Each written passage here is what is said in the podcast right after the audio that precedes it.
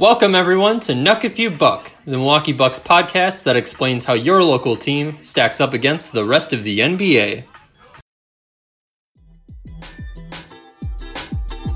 Hey Hoopheads, we appreciate you listening to this episode of Knuck If You Buck. Be sure to check out these other NBA pods on the Hoopheads Podcast Network, including Cavalier Central, 305 Culture, Spanning the Spurs, Hashtag Lakers, Motor City Hoops, X's and O's NBA Breakdown, LA Hoops, The Wizards Hoops Analyst, and At the Buzzer. Plus, our coaching-focused podcasts, Thrive with Trevor Huffman, Beyond the Ball, the CoachMaze.com podcast, Players Court, Bleachers and Boards, and The Green Light. Oh, and don't forget to check out our flagship, The Hoopheads Podcast, hosted by me, Mike Klinsing, and my co-host, Jason Sunkel, featuring the best minds in the game, from grassroots to the NBA.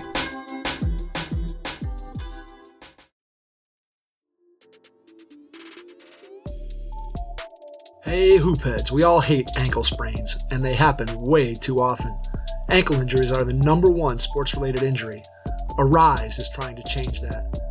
With the iFast, your athletes get preventative protection and full mobility. Athletes no longer need to wear bulky braces that limit performance and give mediocre protection. Anyone playing sports should be using these products. Keep your athletes in the game. Don't wait for them to get hurt to take action. Visit www.arise.com,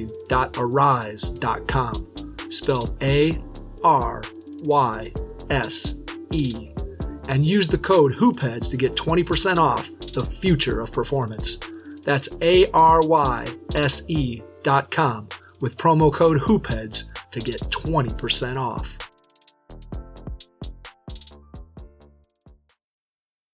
Hello everyone and welcome to Knuck If You Buck, brought to you by Hoopheads and hosted by me, Devin Zanskis, as always. Today I'm coming at you solo, but we have a few games to celebrate, which is slightly more rare than it has been the past two seasons.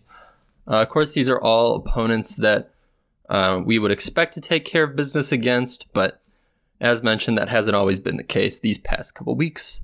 So without further ado, first I'll review last Sunday's game, which would have been February 21st against the Kings at Fiserv Forum.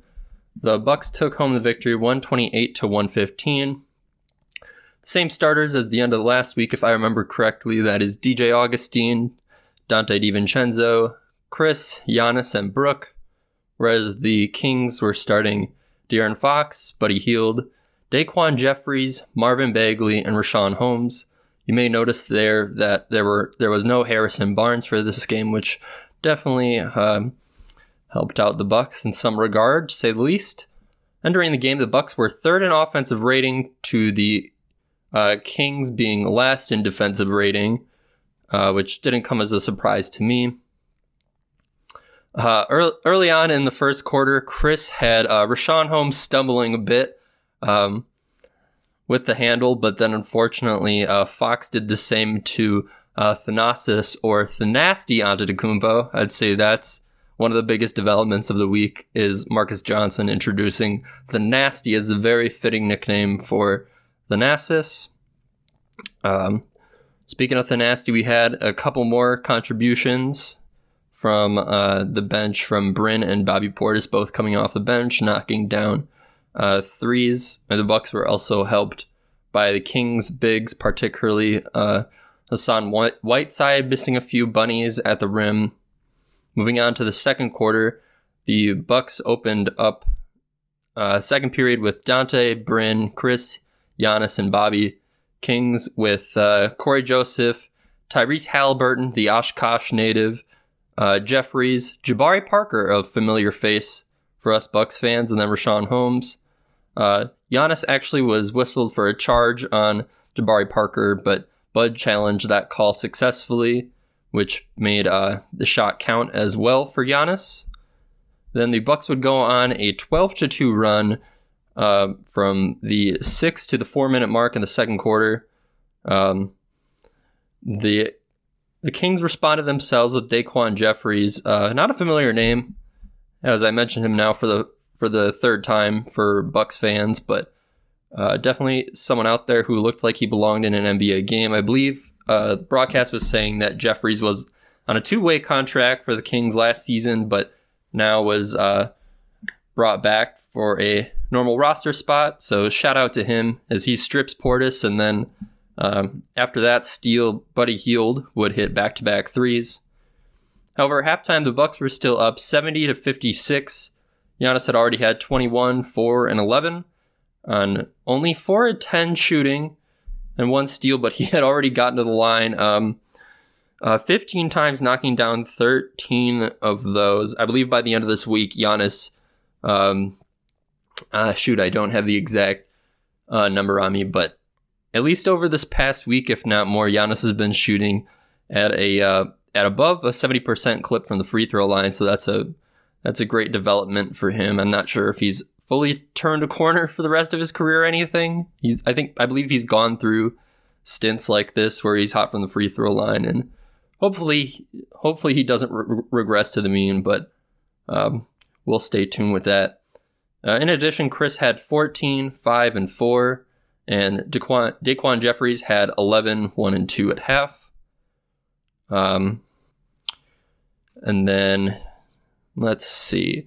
Chris then splashes a 3 in the face of Jeffries to open up the third quarter. And then Giannis would also catch a lob from Dante.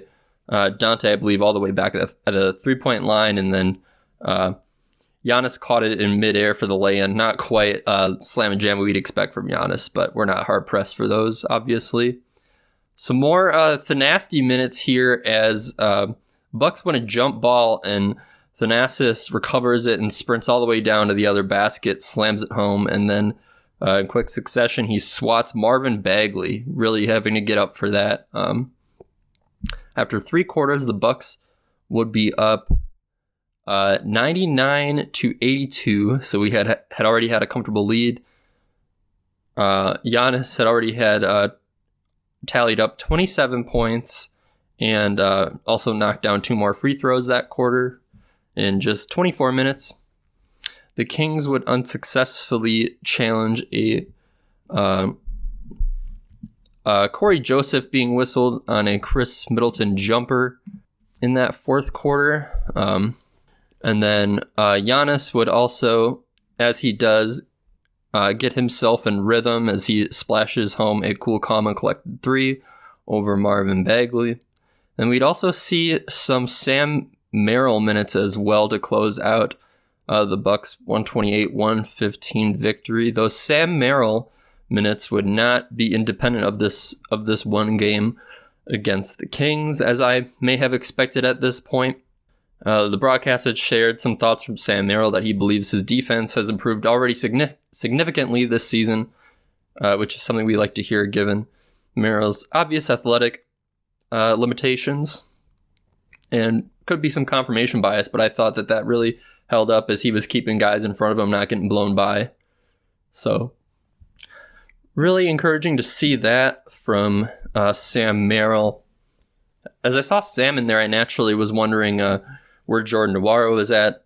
I believe the G League bubble is still going on right now, so we've been seeing these guys play for a number of different G League affiliates, but later on in the week, I was able to see that Jordan Nwora was in street clothes watching the game alongside DJ Wilson and Drew Holiday. So I don't think these Sam Merrill minutes are at all an indictment on Jordan Nwora. He must be just fighting through an injury, I suppose. I don't have complete confirmation of that, but I don't know why else he would be in street clothes and Sam Merrill wouldn't be. And that caps off the first victory of the week. Of course, the Bucks would go on to win all 3 of their games, of course, against opponents that we would expect to take home victories against. But as we've learned the week prior, no victory is guaranteed. But you guys know how I like to look ahead of each week and just note a record that I would be happy with. I never expect that we'll go undefeated for a week. I guess if I would, this would be a week to look for that, but obviously myself and all the other Bucks fans out there possibly listening were excited about this, but something that wasn't that wasn't quite as exciting, I suppose, for Bucks fans was leading up to our second game of the week against the Timberwolves. The All-Star reserves were announced, and Chris Middleton had not made the team. I suppose, personally, I was building myself up for the possibility of this happening. I still thought that he would have a good chance in there. I thought maybe he had earned a respect vote, but alas, the pool this year is especially deep. I'm not sure if I've noted on the podcast before, but many analysts have pointed out that there are almost, if not twice, the amount of guys this year averaging 20 points per game, and Chris is right on that cusp with 20.6 points per game, and then 6.1 and 5.7 splits. Bucks, of course, a respectable third in the East with a 20-13 record as of today. But yeah, we unfortunately didn't get that second starter. Especially, I should take this moment to list off the other reserves that were listed ahead of Middleton. And let's see. Getting back to my notes, I have a couple sheets up here today. But obviously the starters are Giannis, Kevin Durant, Embiid, Beal, and Kyrie Irving. But then the reserves were Jaylen Brown, James Harden, Zach LaVine averaging a 28.7, 5.2, and 5, as the Bulls are in the 8th seed as of today. Julius Randle also having a perhaps surprise magnificent performance this season. Ben Simmons, Jason Tatum, Nikola Vucevic. Kevin Durant also was announced on his behalf that he will be out for all the games leading up to All-Star break and for the All-Star break. So Domantas Sabonis of the Indiana Pacers was named as that injury replacement. Just kind of, I guess, another moment there where Bucks fans had a bit of an added disappointment. But still, if you look at all those guys' numbers, I think it would be pretty tough to put Chris in there above most, if not all, of those guys. I know both of the Celtics guys and James Harden are averaging exactly 25 points per game this season. Julius Randle is near that as well, leading the next two. I believe right now they stand at number 4 or 5 in the East. He's averaging something like 23.5, 10 and 5. That might even be underestimating his numbers. Ben Simmons obviously doesn't fill it up in the scoring category as much, playing alongside Joel Embiid and Tobias Harris, but Ben Simmons is averaging 8 rebounds and 8 assists per game, and it's putting up he should be a shoo-in probably for first team all defense this year. I know I've particularly enjoyed watching his defensive highlights as he can pretty much guard 1 through 5, and that's exceptionally rare. So a couple of guys that I listed that it was possible to make the argument that Chris could make it over, it's Nikola Vucevic. Now, he's putting up numbers of 24.4, 11.6 rebounds, and 3.6 assists for the Magic. However, the Magic have the inverse record of the Bucks with 13 of 20, 13th in the East. Whereas Domantas Sabonis, the injury replacement that Bucks fans had hoped would be Chris Middleton, Sabonis is averaging 21.4, 11.4 rebounds, and 5.9 assists, as the Pacers are just below 500 and just below the playoff picture, 15 and 16, 9th in the East. But it is especially worth mentioning that the gap in the East, in the Eastern Conference standings right now, is pretty significant. Right now, I believe there's a larger gap between us and the 4th seed, which now stands as the Raptors, who alongside the Heat haven't been in the playoff picture much at all this year until now. You should note that neither of those teams have an all-star in there, so that should also provide Bucks fans with a little bit of comfort there that Chris is definitely not the only snub. But yeah, between the 3 and the 4 seed and the 4th and the 12th seed, they have the same, if not a larger gap in terms of games back.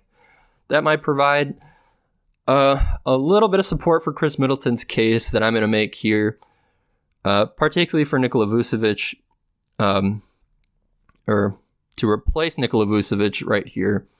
Obviously, Sabonis was the injury replacement and not Vucevic, but I think at 13th in the East, you don't necessarily need to get a representative in there.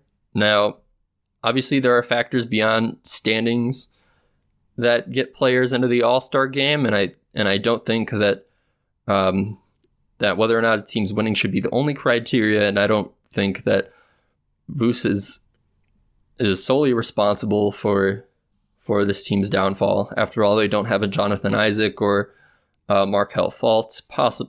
Those two missing are just kind of offhand that I can come up with, but there may be more who have missed games given the health and safety protocols. But at the end of the day, I still don't think you need a representative in there if you're 13th in the East. And to me, Nikola Vucevic doesn't necessarily stand out as a clear-cut all-star. Maybe people don't see that either as either for Chris Middleton, but I think given that gap in the standings, I think that would support the Bucks getting a second contributor, especially with someone as deserving as Chris Middleton. That being said, having Sabonis in there as the injury replacement, I don't really have any qualms with that. Although they're now out of the playoff picture, that 4 through 12th seed, those teams are all only separated by one game right now in the standings in terms of one game back. And I know the Pacers have consistently been more towards the top of that group this year, so I don't mind at all getting Sabonis in there over Chris Middleton. I just don't see why Nikola Vucevic has to be in there, but Chris Middleton's certainly not the only snub, and I'll leave it at that. Now, just checking in before I get to the second of three contests here, I'd like to share a note from our sponsor, and that's Thrive Fantasy. Come prop up on Thrive Fantasy this season. Thrive Fantasy is a daily sports app for player props. They've eliminated the need to do countless hours of research because they only ask you about top-tier athletes in your respective sport. For example, you may choose 5 out of 10 player prop options to build your lineup. This may behoove you if you're like me, whereas maybe you're a little obsessive about one sport and then you're casual in others, for example, like me in the NFL. If you're this way about the NBA... where you're admittedly a casual. I'd hope that you could at least pick the best 5 out of a 10 player prop option to take advantage of this. I believe I would be able to do so with the NFL, and I don't think I'm alone there. Each prop has a fantasy point total associated with an over-under based on the likelihood to occur. The most points a selection is worth, the riskier it is, naturally. So you'll want to rack up the most points to win a share of the prize pool. Thrive Fantasy has awarded over $2.2 million in prizes since launching in 2018, including $50,000 guaranteed for a single week during this past NFL season, and thousands more from the beginning of the NBA season. You may use promo code Giannis, that's GIANNIS, when you sign up today, and you'll receive an instant deposit match up to $50 on your first deposit of $20 or more. You may download Thrive Fantasy on the App Store or Play Store, or you can visit their website at www.thrivefantasy.com. Sign up and prop up today. Getting back to the hoops here, the second of three wins came against the Minnesota Timberwolves, which there was a battle between Giannis and Karl-Anthony Towns. The Bucks would come up victorious, 139 to 112. Now, you may have noticed that there was a bit of press here behind the Minnesota Timberwolves and the way they have hired a coach mid-season in controversial fashion. That's Chris Finch, coming off the Raptors bench, who many believe was due for a head coaching position himself. But many have thought that as well. From lead assistant with the Timberwolves, David Vanderpool. He spent, I believe, 7 years on the Portland Trail Blazers bench, which makes sense given the amount of support that David Vanderpool got from Damian Lillard and CJ McCollum about how their guy, definitely worthy of a head coaching position, didn't get a chance to fill in the interim, as is standard when you hire a coach. When you fire a coach midseason, it's standard that you allow the lead assistant to come on in an interim role to give them the opportunity that they've deserved, getting all the way up to that lead assistant role, especially in David Vanderpool's place here.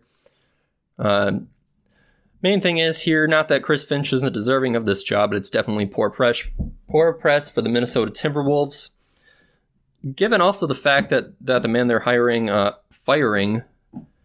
they fired Ryan Saunders, which may sound familiar, as longtime head coach Flip Saunders, now passed, rest in peace. That is his son, Ryan, whom they fired. So you may imagine there was already a bit of nepotism there when Ryan got the hire. He was the youngest coach in basketball, and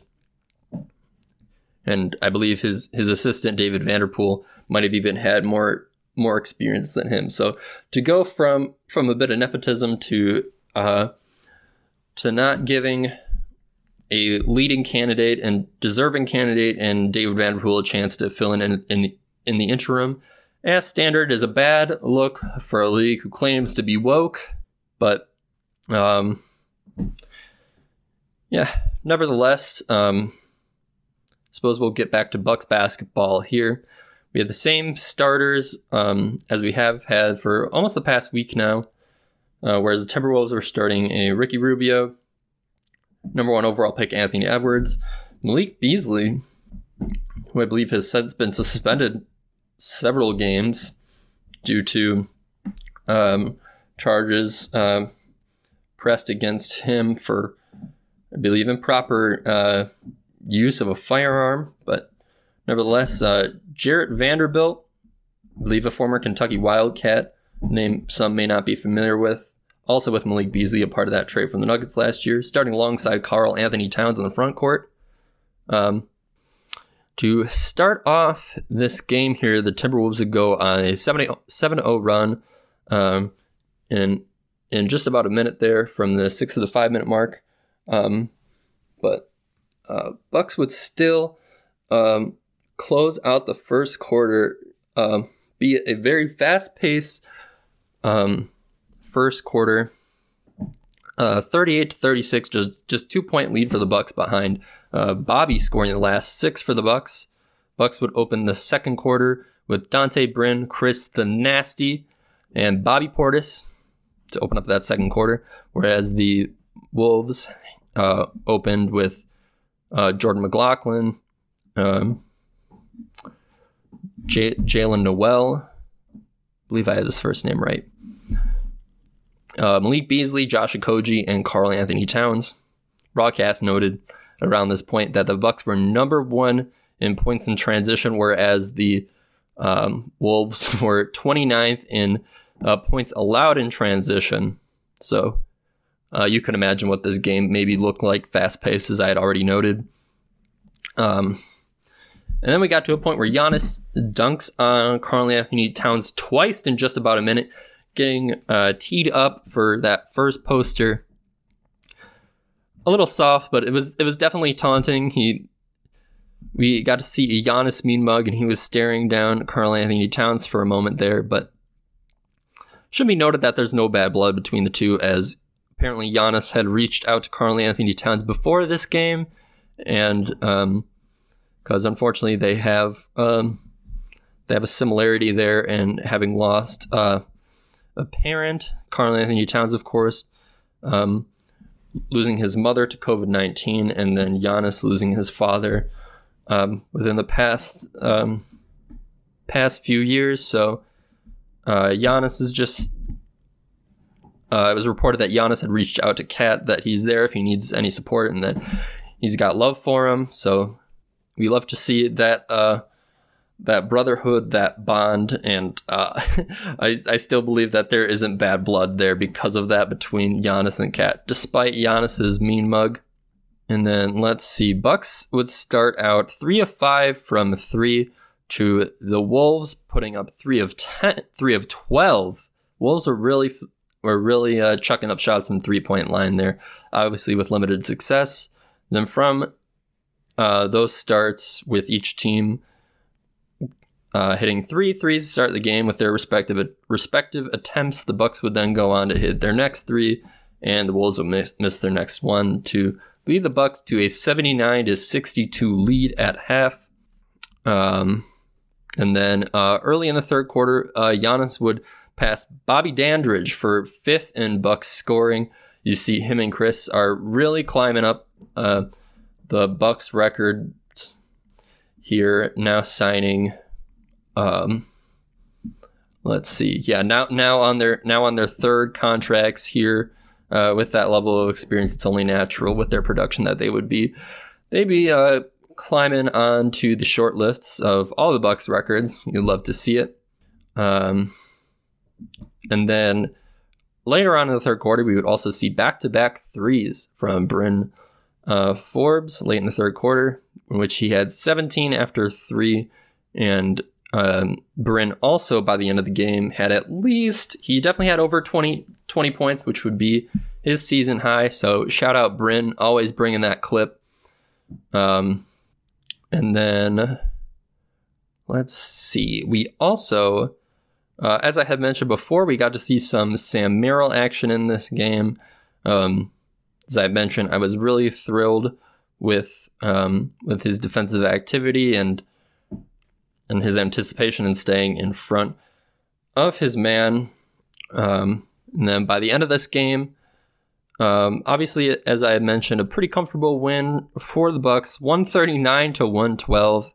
Giannis would finish with 37 points, 8 assists, 8 rebounds, in just 13 of 18 attempts from the field, 2 blocks, 2 steals, 10 of 13 from the line. Again, Giannis getting to the line, plenty there, and a good splits. Karl-Anthony Towns and Malik Beasley each had 26 points. Some more game notes here just to show the discrepancy. The Bucks shot 53.5% for the field to the Wolves 42.9%. Then from the 3-point line, Bucks shot 47.6% to the Wolves 35.2%. Bucks also had the rebounding advantage, as they often do, 52-43, and then 9-7 in offensive ratings. The Bucks had, it was 8 turnovers to the Wolves 14, as each teams were getting up and down there and active in passing lanes. Bucks also had twice as many free throw attempts and 20 more paint points compared to the Timberwolves. So those are all recipes for success for our Milwaukee Bucks. Now, last but certainly not least, was a very exciting late night game on TNT, which would be another battle of the bigs here between Giannis and Zion Williamson. Of course, as I had mentioned, looking ahead to each week, definitely considering the historic first half beatdown we had gotten from the Pelicans earlier in the season, I thought that this would unfortunately maybe be a bit of a rough patch here for the Bucks, but we were able to take care of business late in this game with the help of Dante DiVincenzo, who did a phenomenal job filling in nominally at that point guard spot, as we were without both of our usual point guards, and Drew Holiday, of course, and DJ Augustine, who actually missed the game due to the birth of his child. So shout out DJ Augustine there. Dante would end up having a career night here. I believe he finished with a career high 24 points, and then also hit timely threes all throughout the second half. And as timely as could be, he drew a charge on Brandon Ingram during the last play of this game. Should also be noted that Lonzo Ball passed up a fairly open three as well. Yeah, social media loves Lonzo Ball. I've seen about a billion times that Lonzo has said that he regrets not taking the relatively open three that he had before Dante drew the charge on Ingram, but I don't know. Lonzo Ball is also not necessarily a go-to scorer for the New Orleans Pelicans, to say the least. Definitely behind Brandon Ingram and Zion Williamson. He's also just a pass-first guy to begin with. So now, as I had mentioned, starting from the top here, we were missing DJ Augustine heading into this game, so we had to have a new starting lineup of Dante, Chris, Giannis, Portis, and Brooke. You'll notice here that we had quite a big lineup to start, and all throughout this week, I had seen a lot more bigger lineups of a lot of Giannis and Thanasis on the court together with a center. You know, something that Bucks fans, including myself, probably don't think they've seen since the Jason Kidd era.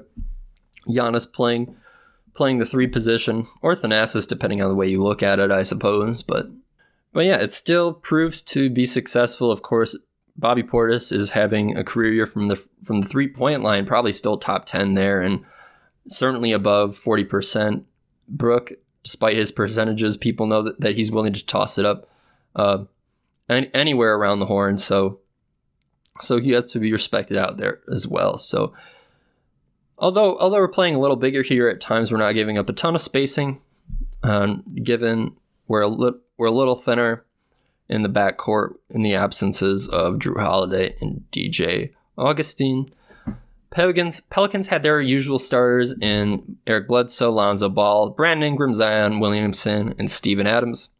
We were still getting plenty of energy from Bobby Portis off the bench here. As I mentioned, not only from his shooting, but he skied for a huge denial on Brandon Ingram's. I think that's the highest I've seen Bobby Portis get all season. Maybe a little fired up that he's getting the start here. I also thought that Zion Williamson early on, similar to what we saw when we were playing the Kings, was missing some bunnies early, but he still ended up with 5 of 7 from the field after the first quarter. So not missing too many, I suppose. Maybe he could have definitely missed some and one opportunities that I didn't write down here, but Milwaukee was still up 33-28 after the first quarter. Giannis would actually cap off the first quarter with a beautiful three himself, something we love to see. Second quarter, the Bucks would open up with Bryn Forbes, Sam Merrill early on in this game, Chris Middleton, Giannis Antetokounmpo, Bobby Portis. Broadcast here, which was, of course, Chris Webber and Marv Albert, pointed out that the Bucks had only had 5 assists about quarter of the way through the second period to the Pelicans' 11. The Pelicans had a fairly hot start to the second quarter, which led to a Bud timeout. As I mentioned, about a quarter of the way through the second period. Overall, from both teams, the broadcast pointed out that there's a ton of offense, a lot of open threes, but also not a ton of defense there. Both sides, a lot of really lazy or non-existent closeouts, which led to those open threes. Just as we had seen from Bobby Portis early in the game, Dante DiVincenzo himself reached to the heavens to snag a huge block. Going into the end of the first half, Dante DiVincenzo, I believe here if I'm not incorrect here from my notes, Dante DiVincenzo already had 17 points on 3 of 4 shooting from 3. Bucks were barely up at half, though, just 69-68, a 1-point lead. Early on, Giannis, I noted he was missing some shots. He might have even had a couple air balls at that point, missing short. Also noted later in the game, especially Josh Hart did it about as good as a 6'5" guy could do on Giannis with his. With his low center of gravity, Giannis actually having a hard time moving him as much as you would expect. So shout out Josh Hart. I know in the past I've ranked him a little low compared to some of my peers, but I believe that was also paying respect to Wesley Matthews in that case. But as also pointed out, not in this game, but earlier in the week, I believe some athletic analysts and Dave Dufour and Seth Partnow were suggesting that maybe it's time for the Pelicans to offer Josh Hart a starting spot if they can continue to skid here. But looking at their backcourt and Eric Bledsoe and Lonzo Ball, those are two guys who I believe they would expect to start in the league. You know, given Eric Bledsoe's experience, near all-star production at times, despite the playoff foibles that we're all too familiar of, and then Zion Williamson also, Zion will definitely be starting, but Lonzo Ball, certainly someone with all of the fame he's experienced at a young age, he would definitely be hesitant to give up a starting role, even if it's not his choice, especially in a contract year for him. There's a lot of noise around where Alonzo could be traded to if that's what the Pelicans choose to do. And since he didn't agree to an extension, that might also be what Lonzo Ball also might want to trade for himself, which is understandable given the lack of shooting on this team. Lonzo Ball, although he's improved in that respect, as I mentioned earlier, kind of a pass first guy, and I think he would be he'd benefit still being in an up tempo system like the Pelicans, but he might be better suited with more shooting around him, so he's able to find guys who are more likely to knock down open shots when he finds them. Where was I at here? Oh yeah, so now in each of these three games, I should also mention that consistently Pat would be the first one off the bench here, getting some early burn and giving Dante a bit of rest. Bucks seemingly had a perfect start to the third quarter, I noted, but unfortunately it was a similar case for the Pelicans. Further on down the line here, despite everything I've said about Lonzo Ball, that maybe it sounded like an indictment there. Lonzo Ball was just about probably midway through the third quarter here. Lonzo Ball had already had 18 points and 5 assists, 6-10 shooting, a block, and a steal. Not much longer after I noted that Lonzo Ball stat line and some impressive defense from Josh Hart on Giannis. Giannis would look a bit banged up there. Initially, I noted that I thought it was a tweaked ankle the way he was hobbling, but then later on he was holding his lower back.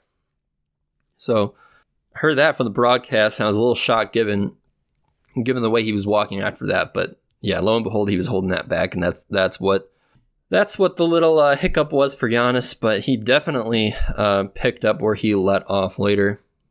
Let's see.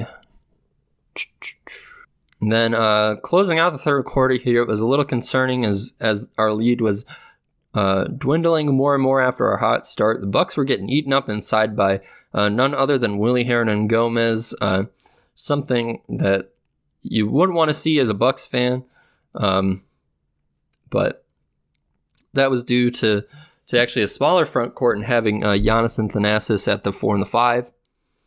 And Giannis, of course, a little more familiar playing the free safety and defending on the perimeter, so I noticed that he kind of wasn't really staying in the lane as we like to see in our drop coverage there to protect the rim, so that's why someone like Willie Hernan-Gomez was able to have his way against Giannis and mostly a bench lineup around him. That led to a Bud timeout late in the third quarter, but going into the fourth quarter, both teams tied at 103 points. Chris Webber had noted that the Bucks are 0-11 this season entering the fourth quarter, tied or behind. Luckily, that is subject to change. As the Bucks would open the fourth with a Dante, Bryn, Chris, Portis, and Brooke lineup, going on a 10-0 run against the Pelicans, Bledsoe, Redick, Hart, Zion, and Hernan-Gomez lineup. Each teams down the stretch were trading leads behind baskets from both of their dynamic duos, and Chris and Giannis versus Ingram and Zion. So you can imagine the roller coaster of emotions I was experiencing here. Late weeknight, trying to be cognizant of my neighbors here in my apartment building, but it was quite tough. Fist clenched for sure. When even later in the game, Brooke Lopez would swat Zion Williamson, and Giannis would go coast to coast for the slam. Now, this is a talking point to avoid burying the lead here, but despite Zion's line here that I'll note to close along with Giannis's, I felt that the Bucks did a pretty good job defending him at the basket, especially Brooke Lopez parking himself down there. The entire 7 foot, 240, 250 plus body that he is, and then also alongside Giannis there, the like size gentleman himself to defend Zion there. Felt that the Bucks did pretty well against him, and if anything, if I were a Pelicans fan, I would maybe be a little ruffled by the lack of an all-star whistle that I know Bucks fans have thought Giannis got in the past. So luckily for Bucks fans, whistle went the other way this time, I believe. Not that I thought there were any egregious miscalls on Zion's behalf, but a lot of close ones that I think could have gone the other way. However, despite the two-star stat lines here, as mentioned, Dante was the real man of the hour. Of course, a career-high 24 points, but before the enormous charge that he had taken on Ingram to close the game, he also had an enormous offensive rebound that led to a bucket late in the game to allow the Bucks to maintain that lead before the steal on Chris Middleton, as the Bucks were struggling to get it in late. Of course, the Bucks would go on to win 125-119. Broadcast also noted this was Giannis's first ever three-game 35-point streak, which speaks to how amazing Giannis is, that I was almost shocked by that, but 35 points is still a lot. Even in today's NBA, Giannis would finish with 38 points, 4 assists, 10 rebounds, 14 of 27 shooting from the field, a block, 2 of 5 from 3, and 8 of 10 from the line. Zion, no slouch himself, finishing with 34 points, 6 and 8 on 15 of 26 shooting, block and a steal, and 4 of 5 from the line. Also, something I shouldn't bury at all is the fact that the Bucks were able to benefit by giving Zion the same treatment Giannis also gets by daring him to shoot the three. Zion definitely seemed a lot more hesitant to put up that three, even more so than Giannis.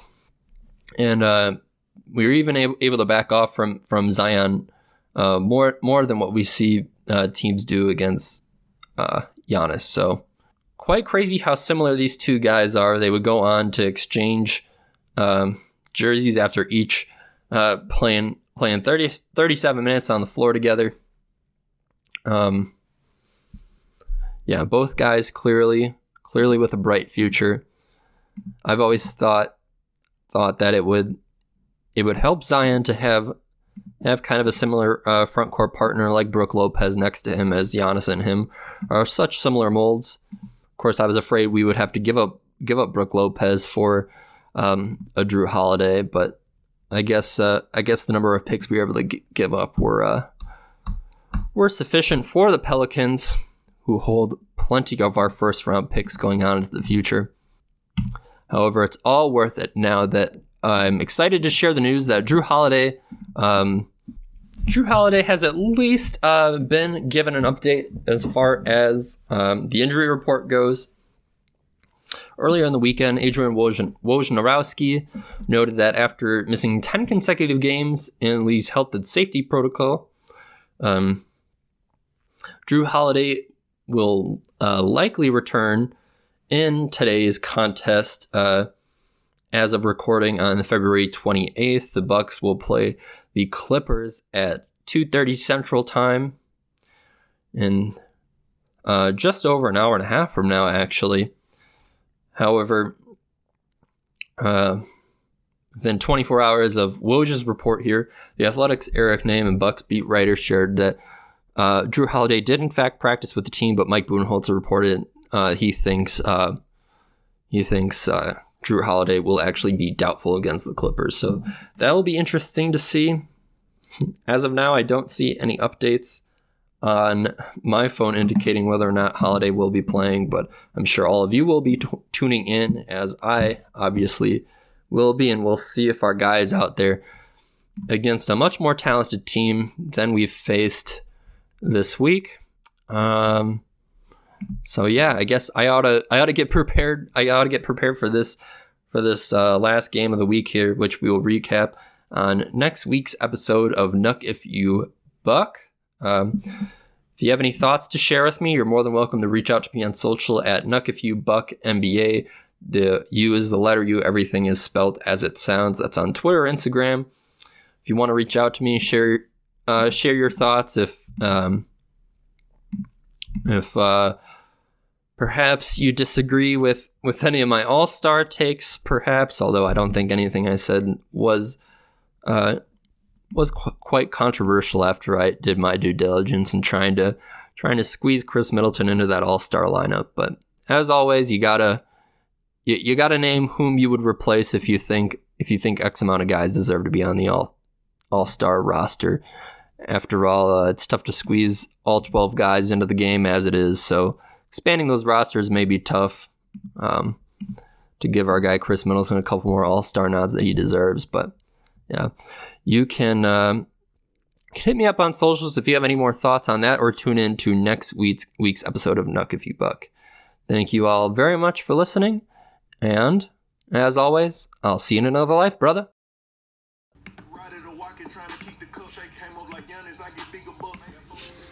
Thank you for tuning in to Knuck If You Buck, the Milwaukee Bucks podcast. We hope you join us again soon. See you in another life, brother.